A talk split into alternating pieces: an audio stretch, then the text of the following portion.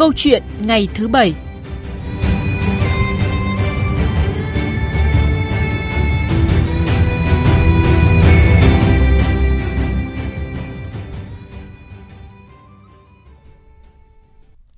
Thưa quý vị và các bạn,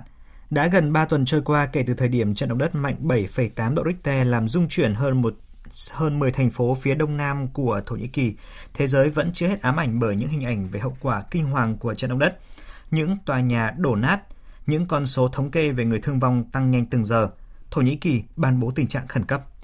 Những lời đề nghị giúp đỡ khi đó liên tục được gửi đến Thổ Nhĩ Kỳ. Hàng nghìn nhân viên cứu hộ, chuyên gia từ khắp nơi trên thế giới đã tình nguyện đến vùng thảm họa để hỗ trợ quốc gia này tìm kiếm các nạn nhân. Và trong dòng người đó có 24 cán bộ chiến sĩ của đoàn công tác cứu hộ cứu nạn của Bộ Công an Việt Nam, 76 cán bộ chiến sĩ của đoàn công tác cứu hộ cứu nạn của Quân đội Nhân dân Việt Nam. Sau hơn 10 ngày làm việc hết sức khẩn trương, không quản ngại khó khăn vất vả, cả hai đoàn đã hoàn thành xuất sắc nhiệm vụ về nước, để lại những hình ảnh rất đẹp về tinh thần đoàn kết quốc tế, tương thân tương ái của lực lượng cứu hộ cứu nạn Việt Nam.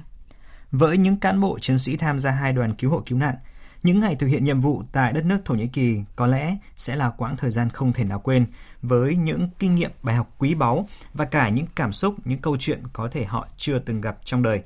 Và hôm nay, câu chuyện ngày thứ bảy với sự tham gia của Thiếu tá Nguyễn Văn Cần, Phó trưởng khoa cứu nạn cứu hộ, Trường Đại học Phòng cháy chữa cháy Bộ Công an, thành viên tham gia đoàn công tác của Bộ Công an sẽ mang đến cho chúng ta câu chuyện của những người trong cuộc về hoạt động của lực lượng cứu hộ cứu nạn Việt Nam tại Thổ Nhĩ Kỳ. Và bây giờ, xin được mời biên tập viên Thúy Ngọc và vị khách mời bắt đầu câu chuyện ngày thứ bảy. À, vâng, xin chào quý vị thính giả và cảm ơn thiếu tá Nguyễn Văn Cần đã tham gia chương trình hôm nay của chúng tôi ạ. Kính chào biên tập viên à, Thúy Ngọc, à, kính chào quý vị thính giả. À, Quý vị thính giả quan tâm tới câu chuyện về lực lượng cứu hộ cứu nạn của Việt Nam tại Thổ Nhĩ Kỳ thì có thể gọi điện tới số điện thoại là 0243 934 9483 để chia sẻ ý kiến hoặc là đặt câu hỏi với thiếu tá Nguyễn Văn Cần. À, chúng tôi xin nhắc lại số điện thoại là 0243 934 9483. À, vâng, thưa thiếu tá Nguyễn Văn Cần ạ, vụ động đất tại Thổ Nhĩ Kỳ với cái sức tàn phá khủng khiếp thì đã nhận được cái sự quan tâm đặc biệt của cộng đồng quốc tế. À, và Thổ Nhĩ Kỳ cũng cho biết là đã có hơn 100 quốc gia đề nghị giúp đỡ với hàng nghìn nhân viên cứu hộ, chuyên gia từ khắp nơi trên thế giới đã à, tới cái vùng thảm họa để giúp tìm kiếm các nạn nhân. À, vậy thì anh có cái suy nghĩ như thế nào khi mà nhận nhiệm vụ tham gia một cái chiến dịch quốc tế có quy mô lớn như vậy ạ? Vâng ạ, đầu tiên thì ờ, khi ờ, biết đến cái thảm họa tại Thổ Nhĩ Kỳ vào ngày mùng 6 tháng 2 đó thì ờ, bản thân anh em chúng tôi cũng đã thấy rằng đây là một cái sự cố cái tai nạn của một cái thảm họa vô cùng lớn. Nhưng mà cái cảm giác đầu tiên là cũng rất bất ngờ khi mà không nghĩ được rằng là Việt Nam có thể cử một cái đoàn công tác cứu hộ và đặc biệt là Bộ Công an thì cũng uh, chưa lần nào đã cử một đoàn cứu hộ đi quốc tế như thế. Và đây là lần đầu tiên thì cũng uh, rất là không nghĩ là Việt Nam mình có thể tham gia một cái nhiệm vụ quốc tế nó lớn lên như vậy. Cái ờ, cảm giác thứ hai có được là cái sự bối rối vì đây là một cái sự cố tai nạn nó ngoài cái sức tưởng tượng của mình. Và cái tinh thần này thì không biết rằng mình sẽ chuẩn bị những gì để để ứng cứu với cái sự cố đó và cái suy nghĩ thứ ba cái cảm nhận nhận thứ ba mà bản thân tôi cảm nhận được lúc đó đó là cái niềm à, vinh dự khi là một trong 24 thành viên của đoàn à, công tác cứu nạn cứu hộ của Bộ Công an à, tham gia cái à, công tác cứu nạn quốc tế lần này. Vâng, à, trước khi lên đường sang Thổ Nhĩ Kỳ thì chúng ta cũng đã rất là nhận được rất là nhiều thông tin về cái trận động đất tại Thổ Nhĩ Kỳ à, và thì nhưng mà khi mà đến trực tiếp đứng tại hiện trường như vậy thì cái cảm giác của anh là như thế nào? Ừ, thực ra là đối với những cái tai nạn sự cố liên quan đến cái thảm họa thì đúng là chúng tôi cũng chỉ được biết đến qua những thông tin của TV hay đài đài báo ừ, một cái ờ, trận động đất lớn như vậy thì nó nằm cái ờ, ngoài cái sức tưởng tượng của anh em chúng tôi về hình dung ra cái mức độ tàn phá của nó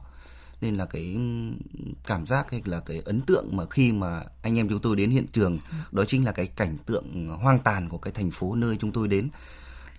cái không khí ở nơi đây nó rất là thương đau nó tang tóc nó là cái sự mất mát của cả cái thành phố và của những người dân ở nơi đây ạ Vâng, đó có lẽ là những cái hình ảnh mà trong cái quá trình công tác làm việc trước đây mình chưa từng gặp bao giờ đúng không? đúng rồi. Và cũng chính cái cái cảm giác từ cái sự thương đau, cái sự tăng tóc như vậy mà nó gần như nó tiếp thêm cái nguồn năng lượng cho anh em chúng tôi phải quyết tâm hoàn thành nhiệm vụ trong cái đợt công tác đó. Vâng, um, trong cái quá trình cứu hộ cứu nạn thì chúng ta vẫn thấy là giới chuyên gia vẫn luôn nhắc đến cái khung giờ vàng 72 giờ. Vậy thì anh có thể chia sẻ về cái áp lực trong cái việc chạy đua với thời gian khi mà Bộ Công an của chúng ta đến Thổ Nhĩ Kỳ thực hiện nhiệm, nhiệm vụ cứu hộ cứu nạn như vậy? ạ? Cái ờ, công tác cứu nạn cứu hộ của đoàn ờ, cứu nạn cứu hộ Bộ Công an Việt Nam thì nó diễn ra hết sức khẩn trương. Cái sự khẩn trương này là ngay cái từ quyết định của lãnh đạo bộ ờ, khi mà được cái thông tin của cái tổ chức Liên Hợp Quốc kêu gọi các nước trợ giúp thì Bộ Công an cũng đã nhanh chóng có cái chủ trương gửi đoàn công tác sang và sau khi được sự đồng ý của Thủ tướng Chính phủ thì cũng đã ra quyết định nhanh chóng để thành lập cái đoàn công tác cứu nạn cứu hộ này. Bản thân anh em chúng tôi thì nhận nhiệm vụ và quyết định từ buổi trưa của ngày mùng 9 tháng 2 và trong ít giờ đồng hồ thì đến à, 7 giờ 19 giờ của ngày mùng 9 tháng 2 đó thì mọi công việc chuẩn bị đã hoàn tất. Điều đó cũng thể hiện cái tinh thần hết sức khẩn trương, rất rất khẩn trương của anh em trong cái công tác chuẩn bị mọi điều kiện để à, có thể à, tác nghiệp cũng như là làm việc đạt cái hiệu quả cao nhất cái thứ hai là nói về cái tỷ lệ ờ, cái khung giờ vàng sống sót ý, thì cũng có rất nhiều các nghiên cứu khác cho rằng cái thời gian nó không chỉ là 72 giờ đâu dạ. mà nó còn là phải từ 24 đến 36 giờ ừ. và theo rất nhiều cái phép thống kê cũng như là nghiên cứu của các chuyên gia thì cái tỷ lệ sống sót mà sau 24 giờ thì đạt đến 81% dạ. và nếu mà đến 72 giờ thì nó chỉ còn lại có, có gần 40% nữa thôi nên chính vì vậy mà cái cái cái công việc này nó càng gấp rút về mặt thời gian. À, ngay sau khi đến với cái thành phố Adiyaman là nơi chúng tôi được à, cái tổ chức APAT của Thổ Nhĩ Kỳ phân công đến làm nhiệm vụ ấy, thì đoàn đã ngay lập tức chia làm hai nhóm. Một nhóm đi khảo sát cái hiện trường mà để sáng ngày hôm sau làm việc và một nhóm còn lại thì sẽ chuẩn bị các trang thiết bị phương tiện cũng như là, là dựng doanh trại để anh em chúng để anh em cũng có thể có cái nơi mà để mình tái tạo cái năng lượng hoạt động cho mình. Thì ngay trong đêm ngày hôm đó anh em chúng tôi đã chia làm hai mũi tấn công như vậy. Và nếu tính đến cái thời điểm mà ờ, đặt chân đến Thổ Nhĩ Kỳ ở nơi công tác cũng như là ngay ngày hôm sau chúng tôi làm việc ờ, xuyên suốt từ 8 giờ sáng đến 24 giờ đêm của ngày hôm sau thì đã là hơn 3 ngày mà anh em chúng tôi chưa được nghỉ ngơi. Hơn 3 ngày mà cái công tác là à, ăn uống hay cung cấp thực phẩm nó cũng thiếu thốn thì cái đó cũng thể hiện cái tinh thần rất khẩn trương của anh em chúng tôi ạ. Vâng, như anh có nói là những cái khung giờ từ 24 giờ rồi 36 giờ rồi 72 giờ là và cái cái cái niềm hy vọng theo cái khung giờ đấy có lẽ nó sẽ, nó sẽ giảm, giảm dần, dần vâng. đi. Thế nhưng mà cũng rất là vui khi mà ngay trong ngày làm việc đầu tiên thì chúng ta cũng nhận được cái thông tin là à, về việc đoàn của Việt Nam đã phối hợp với đoàn của Pakistan cứu được một thiếu niên 17 tuổi vẫn còn sống sau một cái khoảng thời gian dài như vậy. À, à, ừ, vậy thì chắc hẳn là anh vẫn chưa thể quên cái cảm xúc đó chị ạ. Vâng ạ. Ừ, Nam thanh niên 17 tuổi đó khi được cứu sống đã trải qua hơn à, 5 ngày bị mắc kẹt dưới đống đổ rác à, đống đổ nát. Ừ, theo các chuyên gia thì cái sự sống còn lại nó sẽ càng ngày càng ít dần. Cái sự sống nó sẽ tỷ lệ nghịch với cái thời gian mà mà trôi đi sau cái thảm họa đó việc ờ, nghe tin còn sự sống dưới đống đổ nát đã là một tin rất vui, rất mừng, rất xúc động với những anh em tham gia cái công tác cứu nạn cứu hộ ngày hôm đó. Cái cảm giác đó nó xúc động lắm, nó vui sướng lắm. Anh em chúng tôi vẫn nói là cứu một mạng người thì bằng xây bảy tòa tháp. À, chính vì vậy mà khi nghe tin thấy còn sự sống ở dưới đống đổ nát thì ngay lập tức à, đã báo tin cho những người dân địa phương ở ngay bên cạnh cùng với các lực lượng hỗ trợ xung quanh và cái không khí vui sướng nó bao trùm cả cái cái cái uh, nơi mà anh em chúng tôi thực hiện nhiệm vụ đó. Và cũng ngay lập tức thì chúng tôi đã chia làm nhiều mũi để tìm cái sự sống đó xem vị trí chính xác nó ở vị trí nào. Và khi biết được cái vị trí chính xác của uh, nam thanh niên này thì anh em chúng tôi đã chia ngay làm là hai mũi tấn công. Hai cái mũi tấn công này là trực diện từ phía bên ngoài vào khi mà chúng tôi có cái thời gian đào bới suốt từ 8 giờ sáng và thời điểm đó cũng là khoảng độ 19 giờ tối của ngày hôm đó cũng gần 12 giờ đồng hồ đào bới. Và um, mũi tấn công thứ hai là uh, xuyên từ cái một công trình nhà bên cạnh sang bằng việc là đập cái tường ngang để tiếp cận. Thì trong cái hợp đồng làm việc thì uh, chúng tôi cũng đã thống nhất với lực lượng cứu nạn cứu hộ của Pakistan là Việt Nam sẽ làm cái nhiệm vụ trực uh, trực tiếp từ cái mũi tấn công hướng tấn công chính là qua cái đào bới. Cái nhiệm vụ này thì anh em cũng đã làm từ sáng và cái mũi tấn công này cũng mang nhiều cái rủi ro nguy hiểm. Vì khi đó à, anh em chúng tôi là phải chui hẳn vào bên trong cái đống đổ nát đó thì mới tìm được đường tới cái vị trí của nam thanh niên đó. Còn cái mũi tấn công ở bên kia thì do lực lượng cứu nạn cứu hộ của Pakistan đảm nhiệm thì họ sử dụng những cái thiết bị phá rỡ cũng như là những cái thiết bị uh, uh, tìm kiếm khác thì đục xuyên từ cái công trình ngôi nhà bên cạnh sang. Và cũng rất may mắn là cái mũi tấn công thứ hai thì cũng đã tiếp cận được với với người bị nạn và cái cảm giác khi đưa người bị nạn ra anh em lực các lực lượng cứu hộ hô lớn uh, tiếng Thổ Nhĩ Kỳ hô lớn Pakistan hay hô lớn Việt Nam à. đấy là những cái cái giây phút mà uh, vỡ hòa trong cái sự sung sướng chị ạ dạ. Vâng và có lẽ nó cũng sẽ tiếp thêm cái nguồn động lực cho chúng ta để tiếp tục vâng. thực hiện nhiệm vụ tìm kiếm những cái niềm hy vọng mới đúng không ạ? Cũng qua cái vâng. câu chuyện mà cứu năm thanh niên 17 tuổi này thì anh em chúng tôi ngoài cái cảm giác xúc động về vui sướng ừ, vì đã cũng đã cứu được một nạn nhân cũng giúp họ trở về với gia đình của mình thì có một niềm nữa một cái niềm à, tự hào nữa mà anh em chúng tôi có có thể nghĩ tới và cũng đạt được đó chính là tự hào về cái bản lĩnh của người công an à, nhân dân Việt Nam. À, chúng tôi khẳng định là cái sự kiên cường trong công tác của mình cũng như là cái bản lĩnh của mình khẳng định với cái bạn bè thế giới rằng Việt Nam có thể làm được trong một cái sự cố mà mà Việt Nam cũng chưa từng đối diện với nó như thế. Vâng, à, thưa Thiếu tá Nguyễn Văn Cần, thưa quý vị thính giả, khi mà đoàn công tác của Bộ Công an và quân đội thực hiện nhiệm vụ tại Thổ Nhĩ Kỳ thì à, người dân trong nước chúng tôi cũng rất là hồi hộp dõi theo hoạt động của hai đoàn để à, chờ đợi những cái tin vui những cái phép màu kỳ diệu được thông tin từ hiện trường hiện trường như là cái thông tin chúng ta đã cứu được một thanh niên 17 tuổi như vậy ạ à, và trong cái dòng thông tin chúng tôi chờ đợi mỗi giờ mỗi ngày thì có thông tin của hai phóng viên của đài tiếng nói Việt Nam đó là Ngọc Thạch và Tuấn Nguyễn được cử sang tác nghiệp tại Thổ Nhĩ Kỳ và ngay bây giờ thì chúng tôi kết nối với phóng viên Ngọc Thạch thường trú đài tiếng nói Việt Nam tại Ai Cập theo dõi khu vực Trung Đông để à, mang tới một cái góc nhìn khác về hoạt động cứu hộ cứu nạn của Việt Nam tại Thổ Nhĩ Kỳ. À, xin chào anh Ngọc Thạch ạ. Vâng, xin chào biên tập viên Thúy Ngọc và quý thính giả của Đài Tiếng Nói Việt Nam. Thưa Ngọc Thạch, à, thưa anh, có cái cơ hội trực tiếp tác nghiệp tại hiện trường sau động đất tại Thổ Nhĩ Kỳ thì à, anh có ấn tượng như thế nào về cái tinh thần làm việc của các lực lượng công an và quân đội của Việt Nam à, khi tham gia công tác cứu hộ lần này ạ? Chúng tôi được nhận nhiệm vụ sang Thổ Nhĩ Kỳ để đưa tin về tình hình động đất cũng như là hoạt động của hai đoàn cứu hộ cứu nạn của Việt Nam tại Thổ Nhĩ Kỳ, nơi là tâm chấn của trận động đất. À, thực sự mọi thứ đối với kể cả hai đoàn đều rất khó khăn về điều kiện thời tiết, về việc di chuyển, về việc ăn ở, địa hình.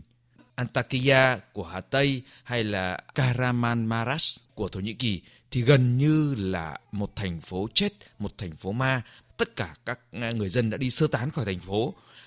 À, được cùng các anh em chiến sĩ của ta tiến vào những cái khu vực thực địa để tìm kiếm những người dân thì thực sự tôi mới hiểu được sự dũng cảm sự hy sinh của cán bộ chiến sĩ của ta. Khi mà các anh đi vào những cái khu nhà dãy phố hàng, hàng km mà hai bên là những cái nhà 5 đến 10 tầng nghiêng nứt chỉ cần một cơn rung chấn thì tất cả các anh sẽ bị cuốn bị vùi trong cái đống đổ nát. Có những hình ảnh mà xúc động vô cùng khi lực lượng công binh khi các chiến sĩ biên phòng khi chó nghiệp vụ khi những đồng chí chỉ huy họ tiến sát vào những cái ngôi nhà cao khoảng 5 đến 10 tầng nghiêng nứt. Họ giúp người dân tìm kiếm các nạn nhân còn mắc kẹt trong các đống đổ nát. Có những anh em nằm dưới cả tấm bê tông, chui sâu vào tấm bê tông. Và những lúc đó như thế, tôi mới cảm nhận được nó hiểm nguy như thế nào. Chỉ cần một cân tích tắc, chỉ cần một cân rung chấn và chỉ cần một cái máy xúc, nó chạy ui ui ui cái, mọi thứ cũng có thể đổ xuống. Và những cái điều mà các anh vẫn nói với nhau, đó là tình người với người. Họ sẵn sàng hy sinh cả bản thân mình vì người dân thổ nhĩ kỳ. Thực sự cá nhân tôi rất xúc động, rất ấn tượng và cảm thấy mến phục các anh. Thực sự mãi mãi là những tấm gương sáng, những hình ảnh cao đẹp của lực lượng công an, lực lượng quân đội nhân dân Việt Nam. À, vâng thưa anh, trong cái không khí làm việc rất khẩn trương như vậy, khi mà các đoàn cứu hộ đều nỗ lực chạy đua với thời gian để tìm kiếm và hỗ trợ người bị nạn, à, thì các phóng viên của Đài tiếng Việt Nam có gặp phải khó khăn hay cái thách thức gì để có thể truyền tải kịp thời thông tin tới thính giả ạ?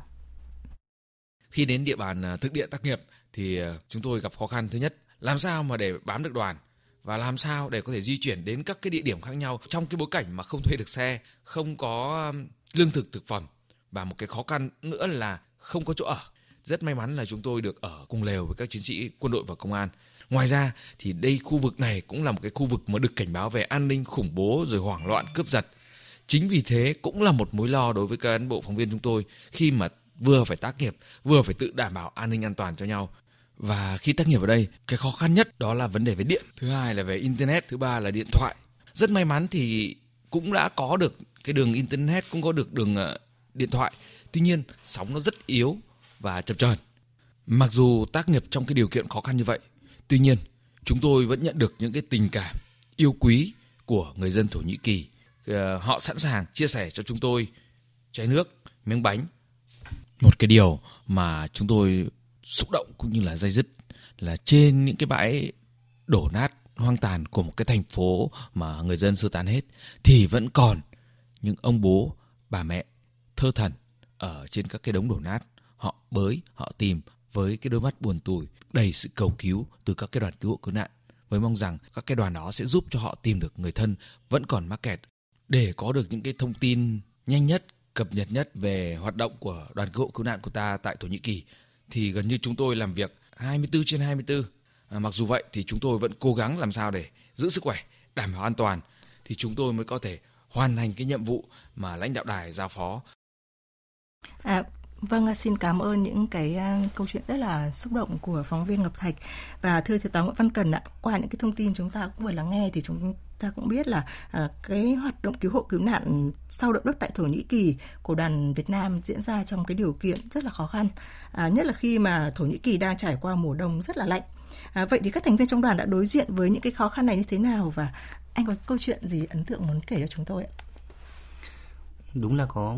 rất nhiều những cái khó khăn mà khi anh em bước chân sang Thổ Nhĩ Kỳ để cái tham gia các hoạt động tìm kiếm cứu nạn cứu hộ nhưng mà như câu chuyện của anh anh Ngọc Thạch có chia sẻ thì cái khó khăn tại hiện trường về cái sự sụp đổ nó không phải là cái điều lớn nhất mà anh em chúng tôi cảm nhận được. Vì lính lính cứu hộ mà dũng cảm lắm. Mà nếu không nói nhiều khi nó cũng rất là liều. Mà một trong những cái khó khăn ở hiện trường đó chính là cái vấn đề về ngôn ngữ. Ngôn ngữ để thống nhất về cái phương án cứu nạn cứu hộ. Ừ. Ngôn ngữ để tìm hiểu được cái công trình tòa nhà đó bị sụp đổ nó có kiến trúc như thế nào thì mình mới đưa ra được cái phương án nữa và cái khó khăn nữa đó là cái trang thiết bị phương tiện cơ giới nó lớn mà chúng tôi cần phải có sự phối hợp. Ngoài ra thì một cái khó khăn cũng rất lớn nữa đó chính là vấn đề về thời tiết cũng biết được từ ở nhà là được dự báo trước là bên đấy rất lạnh nhưng có lẽ là anh em chúng tôi không nghĩ được rằng nó lạnh đến mức như độ như vậy. Cái lạnh đầu tiên mà chúng tôi cảm nhận là trên quãng đường di chuyển hơn 300 km từ uh, sân bay Adana xuống thành phố Adiyaman, tuyết phủ trắng ở dưới dọc đường, đường thì rất trơn trượt. Thế mà cái không khí khi mà dừng chân ở một, một trạm xăng để cho bác tài xế đổ xăng thì khi mới bước chân xuống anh em đều run cầm cập và ngay lập tức thì quay lại trở lại xe ngay. Đấy là cái lạnh đầu tiên mà chúng tôi nhận được. Cái lạnh thứ hai nữa là ngay trong cái đêm đến thì vì công việc diễn ra liên tục nên là cảm giác nó chưa nhận thấy được cái lạnh. Nhưng mà cái đêm đầu tiên mà khi mà hoàn thành công việc trở về lúc 12 giờ đêm đó thì anh em chúng tôi không ai dám rửa mặt không ai dám đánh răng và cứ như thế là leo lên giường để đi ngủ ngay. Nhưng mà ngay trong cái đêm đó thì gần như cả đoàn chẳng ai ngủ. Vì có lẽ là thiếu áo à, thiếu chăn. Và có lẽ là vì cái lều bạt ở, được kia ở giữa không gian ngoài trời như vậy thì cũng đã rất lạnh rồi. Nên là đêm hôm đó thì anh em cũng gần như là không ngủ. Và một cái ấn tượng nữa liên quan đến cái lạnh là trong suốt thời gian anh em ở thành phố Adiaman thì đều nói không với từ tắm. Tất cả đều nói không với từ tắm và rất may là khi quay trở lại với thủ đô Istanbul để trở về Việt Nam thì trong ít giờ đồng hồ thì anh em cũng đã kịp thay được bộ quần áo sạch hơn mới hơn thơm tho hơn để anh em chúng tôi cũng có thể lên máy bay để trở về nhà. Vâng thế thì mình làm quen với cái lạnh đó những ngày sau đó như thế nào anh những ngày sau đó thì anh em cũng đã được chuẩn bị một cái tinh thần nó tốt hơn với nhiều những chiếc áo hơn. Ví dụ như tôi thì khi đi ngủ thì bao giờ cũng trang bị cho mình khoảng 5 đến 6 cái áo mặc trên người kèm theo một hai cái áo nữa lót đệm ở dưới lưng uh, thì khi đó thì cái giấc ngủ của mình nó sẽ cũng đỡ hơn. Vâng, đó sẽ là những cái trải nghiệm sẽ rất rất khó quên sau này đúng không dạ, ạ? Dạ vâng. À, thưa quý vị thính giả, qua số điện thoại của chương trình thì chúng tôi cũng nhận được những cái chia sẻ của à, thính giả muốn uh, chia sẻ ý kiến với câu chuyện của các anh từ thổ nhĩ kỳ và bây giờ chúng tôi xin mời một ý kiến thính giả rất là hoan nghênh hàng trăm chiến sĩ Việt Nam đại diện cho 100 triệu người dân Việt Nam. Nói lên là tấm lòng của người Việt Nam đối xử với anh em mình ở nước ngoài là nhiệm vụ cao cả quốc tế, có tình yêu thương và nhân văn nhất thế giới. Tấm lòng mà đồng đạo đức của người Việt Nam, dòng máu người Việt Nam nói lên cho họ biết là mình là con người Việt Nam yêu thương tất cả mọi người trên thế giới này. Mình nói lên cái tấm lòng 100 triệu dân của chúng ta ân hùng và trở về một cách an toàn Vâng, à, những cái ý kiến đó cũng đại diện cho cái niềm tự hào của người dân Việt Nam khi mà vâng. à, theo dõi các, hoạt động của lực lượng cứu hộ của chúng ta tại Thổ Nhĩ Kỳ đó. À, và thưa anh à, chúng ta thì à, chúng tôi được biết là trong cái quá trình hoạt động tại Thổ Nhĩ Kỳ thì đoàn Việt Nam cũng phải phối hợp với các đoàn cứu hộ của các quốc gia khác. Vậy thì à, chúng ta có thể rút ra những cái kinh nghiệm gì về việc phối hợp với các lực lượng quốc tế trong các việc ứng phó với các sự cố sau thảm họa như vậy ạ, thưa anh? tại mỗi cái địa điểm là anh em chúng tôi làm việc thì cũng có rất nhiều cái đoàn cứu nạn cứu hộ quốc tế ờ, phối hợp cùng nhưng có một bài học mà chúng tôi cũng cần phải rút kinh nghiệm được đó là phải thống nhất ngay cái phương án làm việc với các đoàn cứu hộ quốc tế như thế bởi vì khi mà không thống nhất được phương án thì mỗi lực lượng sẽ có một cái phương án làm việc riêng. Và khi đó thì cái hiệu quả công việc thì nó sẽ hạn chế đi rất nhiều. Cái vấn đề thứ hai là phải thống nhất cái công tác điều hành chỉ huy tại hiện trường. Ở đó thì chúng tôi cần ờ, một lực lượng đứng ra làm chủ trì cho cái công tác chỉ huy đó. Để khi mỗi lực lượng đưa ra một cái phương án làm việc cho mình thì ờ, lực lượng hay đơn vị đó sẽ là người ờ, quyết sách cái phương án đó như thế nào và cái thứ ba nữa là một bài học chúng tôi nhận được từ lực lượng cứu hộ quốc tế, đó chính là cái công tác vận hành các trang thiết bị phương tiện bởi vì rõ ràng rằng các lực lượng quốc tế thì cũng có nhiều cái trang thiết bị phương tiện nó hiện đại hơn chúng ta và cái đó thì chúng tôi cũng cần phải học hỏi và rút kinh nghiệm để sau này đưa về Việt Nam phục vụ cho công tác chiến đấu ạ. Vâng, à, thưa quý vị và các bạn, à, sau khi đoàn công tác của Bộ Công an hoàn thành nhiệm vụ thì đã trở về nước vào ngày 19 tháng 2, còn đoàn quân đội thì về nước hôm 23 tháng 2. À, Thiếu tướng Phạm Văn Tị, Phó Tránh Văn phòng Thường trực Ủy ban Quốc gia ứng phó sự cố thiên tai và tìm kiếm cứu nạn, Phó Cục trưởng Cục Cứu hộ Cứu nạn, Bộ Tổng tham mưu Quân đội Nhân dân Việt Nam, Tổng chỉ huy lực lượng của Quân đội Nhân dân Việt Nam tham gia hỗ trợ Thổ Nhĩ Kỳ thì cũng cho biết đây là cái nhiệm vụ quốc tế có ý nghĩa rất lớn, thể hiện cái tinh thần quốc tế cao cả của các lực lượng Việt Nam. Đây là lần đầu tiên chúng ta đưa lực lượng phương tiện ra nước ngoài giúp ứng phó với cái thảm họa động đất. ở khẳng định được cái vị thế trách nhiệm của Việt Nam ờ, đối với lĩnh vực hỗ trợ nhân đạo, cứu trợ thảm họa và càng khẳng định được cái năng lực ứng phó các cái thách thức an ninh phi truyền thống của Việt Nam rất tốt và thông qua thực tiễn chúng ta làm để các nước bạn bè quốc tế đánh giá cao về công tác tổ chức và sử dụng lực lượng, phương tiện của chúng ta phù hợp ở mỗi giai đoạn trong cái quá trình tìm kiếm và thông qua việc đấy thì các nước về đây thực hiện nhiệm vụ và trực tiếp là người dân và các cơ quan chức năng của Thổ Nhĩ Kỳ đánh giá cao cái hiệu quả thực hiện của chúng ta. Vâng, như Thiếu tướng Phạm Văn Tị vừa chia sẻ, thì dù đây là lần đầu tiên Việt Nam đưa lực lượng phương tiện ra nước ngoài để ứng phó với thảm họa động đất, thế nhưng cán bộ chiến sĩ của chúng ta đã thực hiện nhiệm vụ với tinh thần rất là khẩn trương, tích cực, không quản ngại khó khăn, giúp xác định nhiều vị trí có nạn nhân do động đất, đồng thời thì giúp người dân ở khu vực thảm họa ổn định nơi ăn trốn ở. Và cũng giống như các cán bộ chiến sĩ trong đoàn công tác của Bộ Công an thì các cán bộ chiến sĩ trong đoàn công tác của Quân đội Nhân dân Việt Nam cũng có rất là nhiều câu chuyện, nhiều ấn tượng không thể quên trong những cái ngày thực hiện nhiệm vụ tại Thổ Nhĩ Kỳ và chúng ta sẽ cùng theo dõi phỏng vấn của phóng viên Nguyên Dung với thiếu tá Lê Đức Tài là đội trưởng đội công binh cứu sập lực lượng cứu hộ cứu nạn của quân đội nhân dân Việt Nam để cùng lắng nghe những câu chuyện như vậy ạ. Vâng, à, xin chào đồng chí Lê Đức Tài ạ. Xin chào quý vị thính giả. Vâng, chuyến công tác đột xuất đặc biệt này à, hẳn đã có nhiều điều làm anh xúc động. Anh có thể chia sẻ với thính giả Đài Tiếng Nói Việt Nam ạ trong quá trình làm nhiệm vụ thì tôi cũng có nhiều cái cũng cảm xúc cũng đấy, đặc biệt là lúc mà làm nhiệm vụ cứu hộ cùng các lực lượng cứu hộ nước bạn cũng như khi gặp người dân ở đấy. Khi chúng tôi tìm ra được những nạn nhân, những người thân của họ đã mất thì lúc đấy tôi rất là xúc động. Nhưng mà có những cái kỷ niệm cũng như là những cái nỗi đau nó đọng lại thì chúng tôi cảm thấy lúc này à, rất là thấu xót đặc biệt là khi nhìn thấy người cha, người ta gục xuống khi chúng tôi chỉ cái vị trí của người con thậm chí chúng tôi có thể soi thấy hình ảnh của con của anh ta thì anh ta gục hẳn xuống lúc này thì chúng tôi cũng không cầm được mắt và khi nhìn chứng kiến cái cảnh mất mát của người dân thì chúng tôi cũng rất là cố gắng quyết tâm làm sao nhanh nhất và hiệu quả nhất để làm việc. Người dân người ta rất là tôn trọng mình. Khi đi đến đâu thì người dân đều đặt tay lên ngực và cảm ơn chúng tôi cả, rất là xúc động.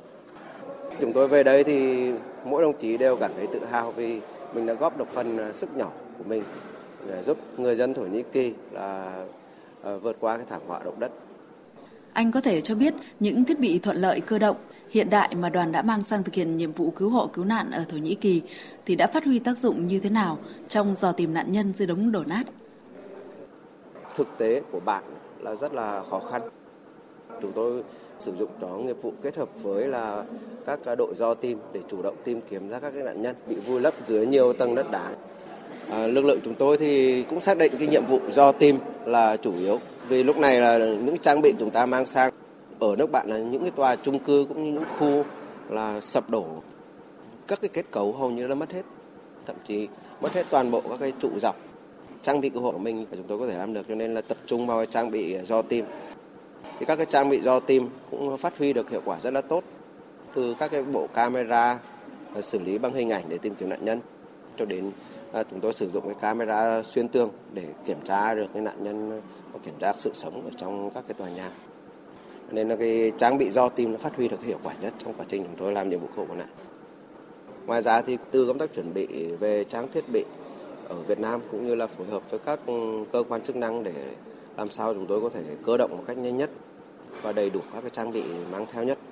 Hai là khi sang nước bạn thì chúng tôi cũng ờ, phối hợp với cái ờ, trung tâm điều phối để chúng tôi nhận cái nhiệm vụ tại cái vị trí nhanh nhất có thể cùng phối hợp với các cái lực lượng cứu hộ cứu nạn ở trên ờ, địa bàn tỉnh Hà Tây để cùng làm nhiệm vụ với các đội bạn trong quá trình làm nhiệm vụ. Vâng, đã từng nhiều lần tham gia công tác cứu hộ cứu nạn trong nước, nhưng đợt công tác cứu trợ tại thảm họa động đất ở Thổ Nhĩ Kỳ, anh thấy có khó khăn gì khác biệt không? Thứ nhất là về cái thời gian, chúng tôi cơ động sang là thời gian cũng rất là dài. cái sang bên đấy thì để tìm kiếm và những cái nạn nhân thì lúc này là cái hiện trường của người ta cũng rất là ngổn ngang. Tất cả các tòa nhà là các không chỉ có thể thấy là lúc này là sập đổ gần như hoàn toàn. Có những tòa nhà là sập đổ hết 5 tầng ở dưới, cũng không còn một cái trụ trống nữa cả. Đặc biệt lúc này là cái kết cấu của các tòa nhà là đều đã sập xuống. Một cái yếu tố để xảy ra vấn đề mất an toàn rất là cao. Tôi là đội trưởng nên là cái việc đầu tiên tôi quan tâm nhất là cái an toàn của bộ đội. Nên việc tìm kiếm cũng như là để uh, cứu hộ lúc này gặp rất là nhiều khó khăn. Mà có những trường hợp chúng tôi phải kết hợp với lực lượng cứu hộ hạng nặng của nước bạn để đưa các cái nạn nhân ra ngoài. Xin cảm ơn Thiếu tá Lê Đức Tài về những chia sẻ này. Vâng, à, sau những ngày làm việc với tinh thần rất là khẩn trương tích cực như trong cái phỏng vấn chúng ta vừa lắng nghe thì à, hai đoàn công tác của nước ta hỗ trợ Thổ Nhĩ Kỳ đã hoàn thành nhiệm vụ và trở về Việt Nam. À, vậy thì những cái kinh nghiệm, những bài học trong hơn một tuần rất là đặc biệt ừ, thực hiện nhiệm vụ tại Thổ Nhĩ Kỳ như vậy sẽ có ý nghĩa như thế nào đối với các hoạt động cứu hộ, cứu nạn, ứng phó sau thảm họa của chúng ta sau này ạ? Thưa thiếu tá Vâng ạ. Đầu tiên chúng ta phải nhắc đến cái sự chủ, chủ động, sẵn sàng mọi cái điều kiện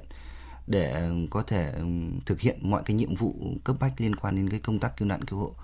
vấn đề thứ hai đó chính là cái công tác điều hành chỉ huy tại hiện trường cũng rất quan trọng để thống nhất cái phương án cứu nạn cứu hộ. Cái thứ ba là phải đầu tư cái trang thiết bị phương tiện à, liên quan đến công tác cứu nạn cứu hộ hiện đại hơn nữa để cùng hòa nhập với quốc tế trong cái vấn đề về cứu nạn cứu hộ. Và một cái vấn đề thứ tư nữa chúng ta cần phải làm đó là đầu tư cái nguồn nhân lực là cử các cán bộ chiến sĩ của chúng ta đi tập huấn nước ngoài để nâng cao cái trình độ khả năng cũng như là mình ờ, ứng phó kịp thời với cái tai nạn sự cố mà ở Việt Nam tuy không có nhưng ở nước ngoài họ có thể có thì là những cái điều hay là những cái bài học mình có thể ghi nhận được. À, vâng, à, đoàn công tác là cứu hộ cứu nạn của Việt Nam thì đã hoàn thành nhiệm vụ và trở về. À, thế nhưng người dân Thổ Nhĩ Kỳ thì họ sẽ ở lại và tiếp tục cuộc sống cuộc sống rất là khó khăn ở phía trước với những cái nỗi đau có lẽ là không dễ nguôi ngoai. Vậy thì là người đã trực tiếp gặp gỡ, làm việc và cảm nhận nỗi đau của các nạn nhân thì giờ đây dõi theo họ từ xa, anh có cái lời gì muốn gửi gắm tới người dân Thổ Nhĩ Kỳ vào lúc này? Một lần nữa thì chúng tôi cũng muốn gửi tới, tới lời chia buồn sâu sắc nhất tới người dân và đất nước Thổ Nhĩ Kỳ về những mất mát mà họ mới trải qua. À, chúng tôi cũng muốn nói với họ rằng những gì mà chúng tôi làm là tất cả vì vì họ vì họ xứng đáng được nhận những cái sự giúp đỡ của cộng đồng quốc tế như vậy và đối với những người dân còn lại thì ờ, tôi nghĩ rằng thảm họa vừa rồi không thể làm họ gục ngã được thì các bạn hãy tiếp tục cố gắng đứng lên, tiến về phía trước. Ờ, tương lai đang chờ đón các bạn. Việt Nam luôn là đất nước ừ, tương thân tương ái. Chúng tôi sẽ luôn ở bên các bạn và ờ, luôn ủng hộ các bạn để các bạn vượt qua.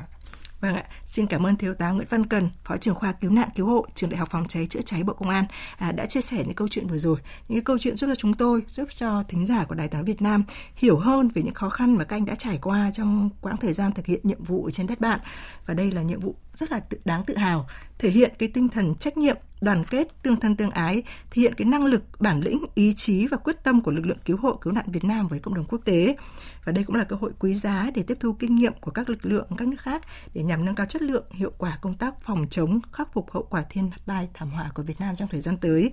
Và câu chuyện ngày thứ bảy hôm nay kết thúc tại đây. Cảm ơn quý vị và các bạn đã quan tâm theo dõi. Vâng ạ, à, xin cảm ơn uh, biên tập viên Thúy Ngọc và một lần nữa cảm ơn thiếu tá Nguyễn Văn Cần với câu chuyện về hoạt động của lực lượng cứu hộ cứu nạn Việt Nam sau thảm kịch động đất tại Thổ Nhĩ Kỳ. Với thông điệp sự hồi sinh bắt đầu từ hy vọng, chúng ta sẽ cùng lắng nghe ca khúc Hope sáng tác của Việt Thịnh do Tùng Dương thể hiện.